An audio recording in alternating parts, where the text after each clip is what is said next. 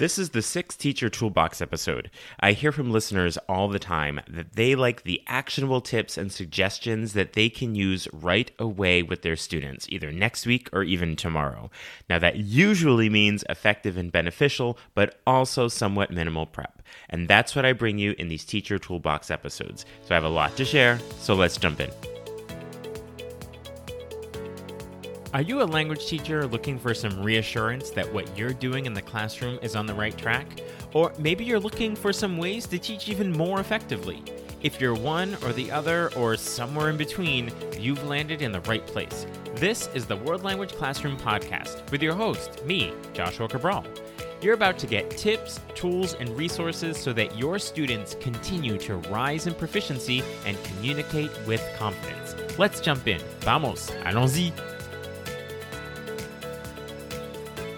Hello, my friends. Bonjour, mes amis. Hola, mis amigos. Welcome to the World Language Classroom podcast. I am Joshua Cabral, and thank you, as always, for taking the time out of your week to listen to this podcast about language teaching. It's just one of the many things that makes you an incredible educator, and I just like to always start by reminding you that look at what you are doing right now. So, thank you very much for spending this time with me. So, on this episode, which is a teacher toolbox episode, I always bring you activities that you can use right away in your classroom and different procedures and things that are just actionable that you can do right away. Now, what I want to do in particular on this episode is take four different activities that we have talked about on the podcast. Either I've talked about them personally or I've had a guest that's talked about them. But what I want to do today is do a framework where you can take these four activities and use them in conjunction with each other, sort sort of as a holistic procedure because what often happens on the podcast is you will get a good idea for your classroom and it is something you could do right away or find a particular unit or something sparks an interest that you hear me talk about or I have a conversation with a guest. But it's always this idea of is it a one off? Is that one particular activity I can do just that one time? How does it connect to everything else? So, what I want to do today is take four activities that we've talked talked about and put it together in what will be either a single lesson, which could happen, or a unit where you can use them all together. And this is a little bit of a taste of what the workshops are like that I do when I go into schools or when I'm presenting at conferences is it's an opportunity to sort of provide a framework for you so that you can implement it in your classroom, taking different activities and then putting them together in a way that works rather than just having all these one off types of things. So you'll get a bit of a taste of that today. And one thing that you have heard me say on the podcast before is I like to think of teachers, particularly language teachers, that's what we are, as curators, sort of curators like in a museum because sometimes we'll say, "Oh, I stole this idea from someone or you know this isn't my idea it belongs to someone else. And all that different language is almost apologetic for what we're doing in the classroom. And so i like to kind of put that language aside a little bit and refer to us as curators. And like a curator in a museum they do not create the art. You know those are other artists that are doing that but they have an eye for taking the different pieces of art and putting it together and creating an experience experience for the person visiting and looking at that exposition of art. And so that's why I like to use that for us as teachers as we are finding these different ideas. Maybe we're hearing something on a podcast or at a conference or something like that, and we are able to take those ideas and put them together and create an experience for our students. Sometimes we are creating those individual activities from scratch, and that's wonderful. We're all creative and we can do that. But there are also those times when we're going to hear an idea somewhere else. That's the whole reason for this podcast. And you're going to hear some ideas and you can bring it into your classroom. So you are a curator of these experiences for your students. So let's do away with all that. Oh, this is somebody else's idea. I always want to credit people. Absolutely. I'm not saying don't credit, but in the end, what we are doing is we are taking these ideas and it is our creativity and expertise that is able to craft it into the experience for our students. So that's what I want to do today is take four activities that we've talked about and curate it into an experience for students that you could use in your classroom. So each of these individual activities or procedures have been discussed on a podcast episode. Again, either by uh, me, I did it alone, or I had a conversation with a guest who talked about it.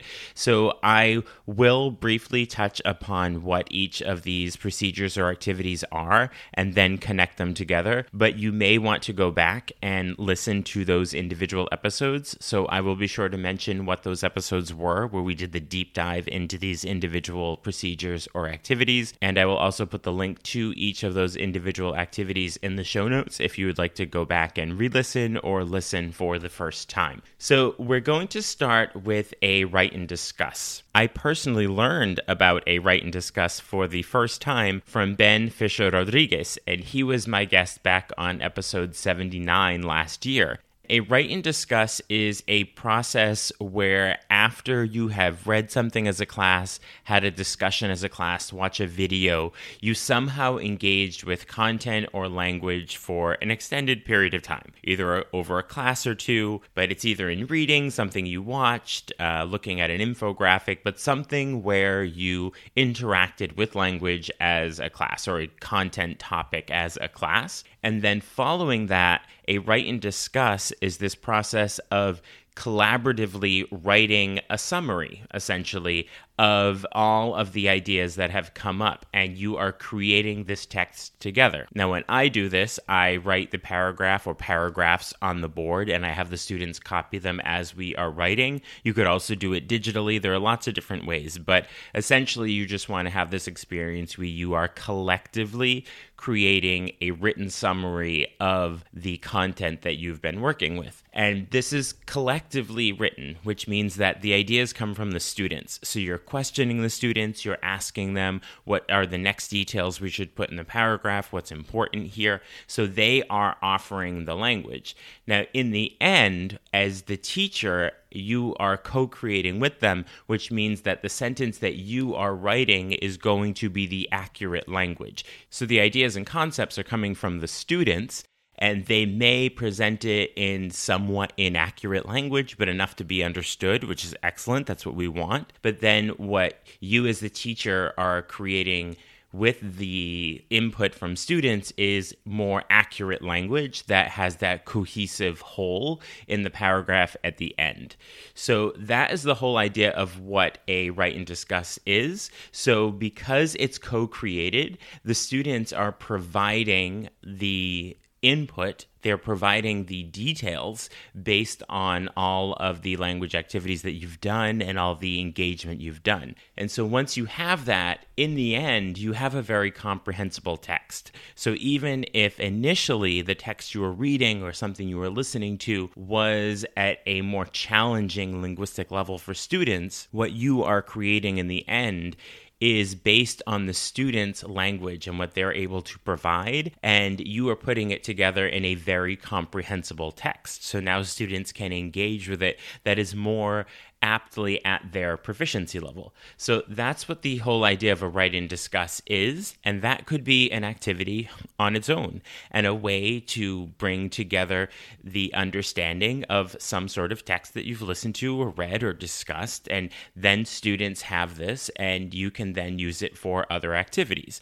So that is the starting point for this particular unit frame that I'll be talking about. So you can start with a write and discuss. And again, that that was on episode 79 if you want to go through the details of exactly how to do it with uh, Ben Fisher Rodriguez. You can listen to that whole episode. The link is in the show notes. But having this co constructed text, which is generated by the students but honed in on by you, the teacher, is a great foundation for then subsequent follow up activities.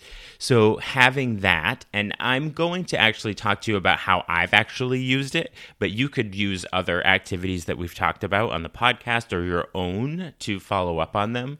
But what I have then done is I take this co constructed text, which again is very comprehensible for students because they've had their whole part in creating it. So then following up, whether in that class, the next class, this go over a week, is I would do a parallel text. And now we talked about parallel text on episode 90 with Kaitlin Leppert. And we talked all about this process of using parallel text in the classroom. So that was episode 90. So if you want to listen to that whole episode, the link is in the show notes.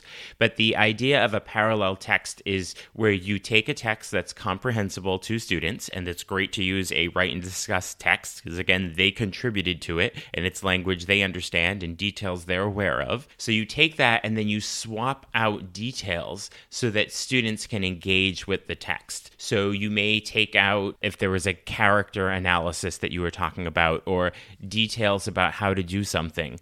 So then what you do is you take out some of the details and then you have students fill in their own personal details, their own personal thoughts on it. So, for example, if it was a very descriptive text, you could take out all of the adjectives, and then students would re engage with the text and fill in new adjectives to go along with the entire text and fill it in. And then in the end, each student is actually going to have a different individual text because they contributed their own adjectives to it. Or maybe you take all the nouns out, or you take specific details out that you had talked about a character in a story you were reading. And you can swap it out and take out all the details about the character, keep the general structure there, and have students add in other details there about their, say, their age, what they look like, their appearance, something like that, where they live, what they do, personality characteristics, anything like that. Have them change it in with all other different information. And then in the end, you have an entirely different character. Granted, it's not the one from the story, but students are able to engage with it and it gets a little more metalinguistic where they're using specific adjectives and understanding what adjectives are and also making sure they're in the correct form if adjectives change form in the language that you teach. So again, it's taking that write and discuss text that you have created, co created together. And then students then use that as a frame and you create a parallel text. So that's why it's called a parallel text because it's essentially the same frame of what you wrote, but students are changing out details in there. So again, if you want to do a deep dive into doing a parallel text, which can be any text, it doesn't have to be based on your write and discuss. It can be any text, but if you would like to do a deep dive into doing a parallel text, that was on episode 90 with Kaitlin Leppert, and you can learn all the details and structures and procedures and lots more ideas for doing it on there. So, another follow up activity to the write and discuss. This doesn't necessarily have to be after you've done a parallel text, it could be instead of a parallel text, but just another idea of what you can do once you have that co constructed text with students is now I would use that for some grammar study within the context. And this is a great use of the PACE model. Now, the PACE model is a way of teaching grammar in context. So, the PACE model is an acronym, P A C E, so it stands for presentation, attention, co construction, and extension. And as you are looking at a text that students fully understand for the most part, it's kind of comprehensible input, but a, a, text that is generally very understood by students, and then you highlight certain structures in there, and students try to figure out the patterns, and you help to co construct what that grammar rule would be based on how it is in the text. So that's what the whole idea of a PACE is. So you present a text, students understand it, and then you draw their attention attention, perhaps by highlighting certain structures, and then students try to find the patterns and you help them to co construct what that grammar rule is that they're seeing in there, or that grammar pattern rather. And then once they think they've figured it out, you have them do an extension activity where they create it on their own, something using that example of that pattern. So that's what a PACE lesson is, and it's a little more involved in that. So if you want to do that deep dive into teaching grammar in context, uh, the first episode to listen to is the one that I did with Mike Travers, which was all about grammar as a concept and in context. And that was in the way back machine of episode nine. So that was well over 120 episodes ago, early on, uh, when I first started the podcast. And I knew everybody wanted to talk about grammar. So we've talked about it on a lot of episodes since, but specifically the PACE model is on episode nine, and the link is in the show notes. So, what you can do is once you have this co constructed text that you've done through a write and discuss,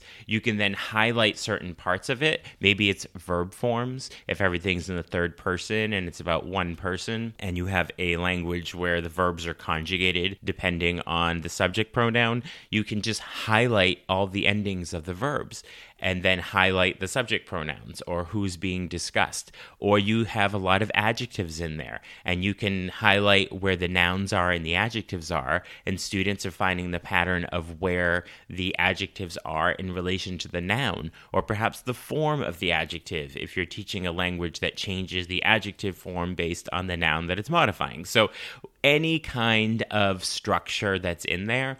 But the thing is, is that you're starting by this presentation of the text where the students understand it. And I really like the idea of leveraging a write and discuss text because students truly understand it because they provided all the content already. So it's a great starting point. And as you are writing out that paragraph and co constructing it with them, you can make sure to put in particular grammar points or grammar structures so that there is a pattern in there that students can then find. Because a lot of times when we're looking at authentic resources and finding patterns that are directly related to the pattern we want students to find can be challenging. But when we are co constructing that write and discuss paragraph, we can actually make sure that we are putting those grammar structures in there that we want students to notice after. So using the PACE model uh, with our co constructed text is a really useful extension and it keeps it in context for students. So, a third additional activity that you can do that uses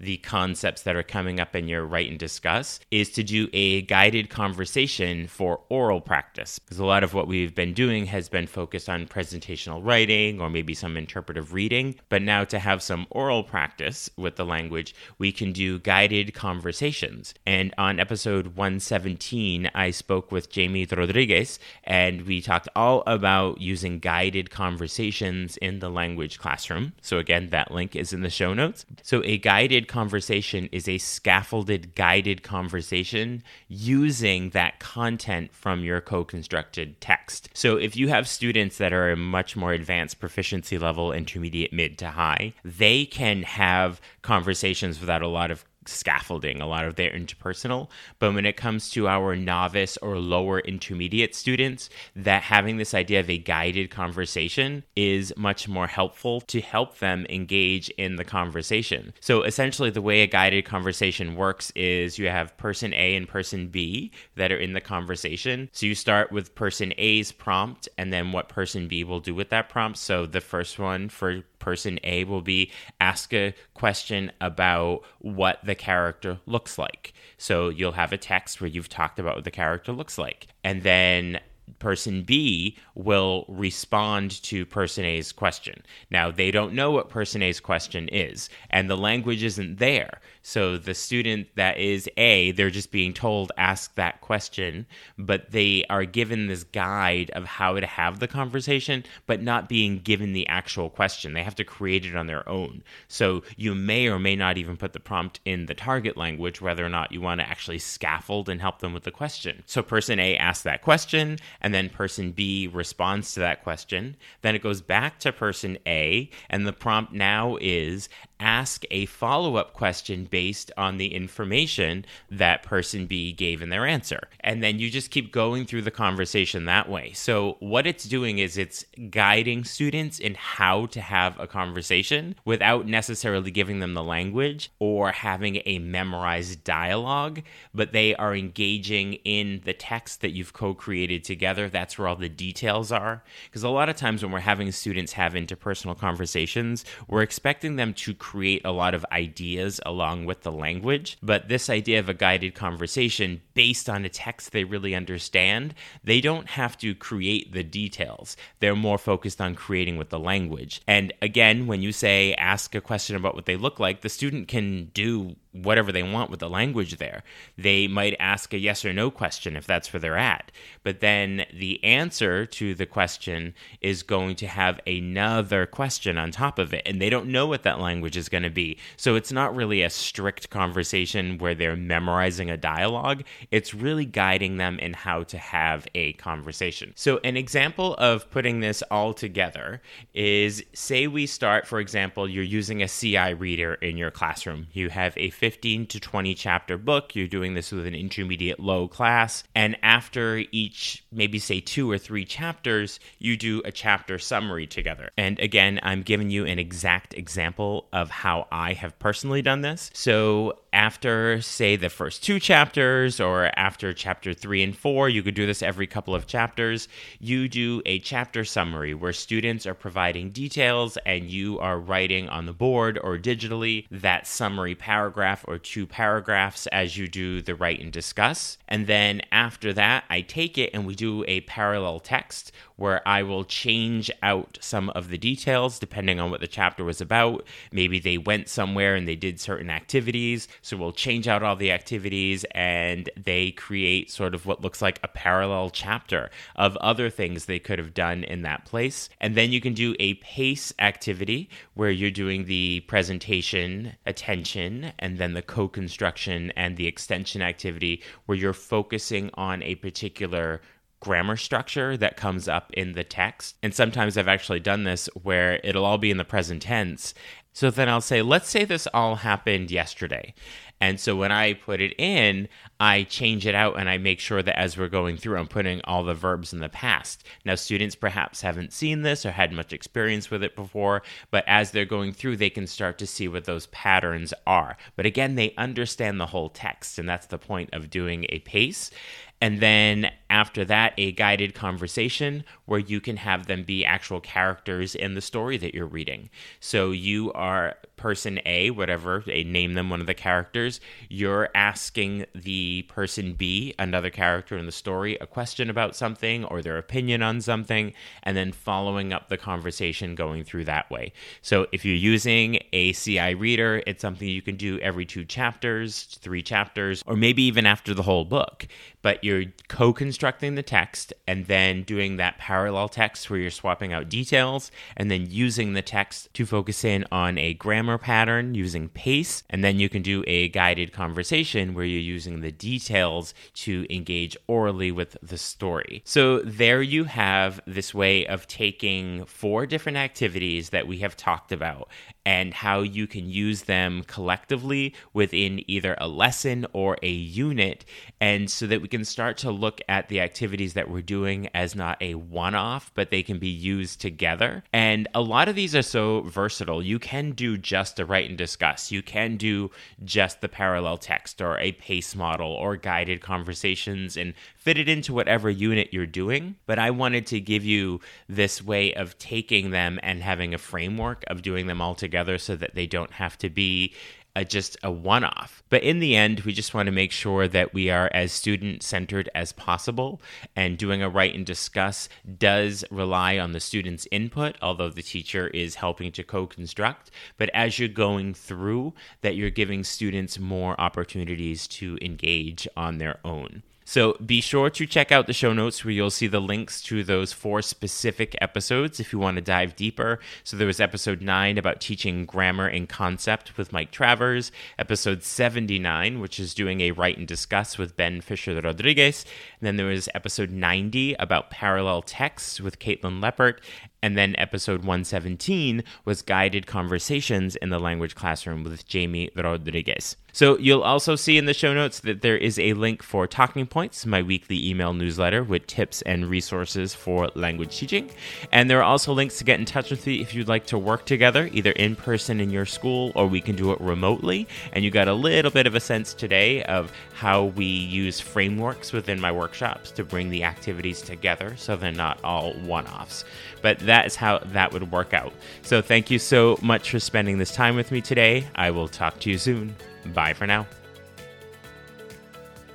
Thank you for listening to the World Language Classroom podcast. Be sure to follow or subscribe wherever you're listening so that you never miss an episode.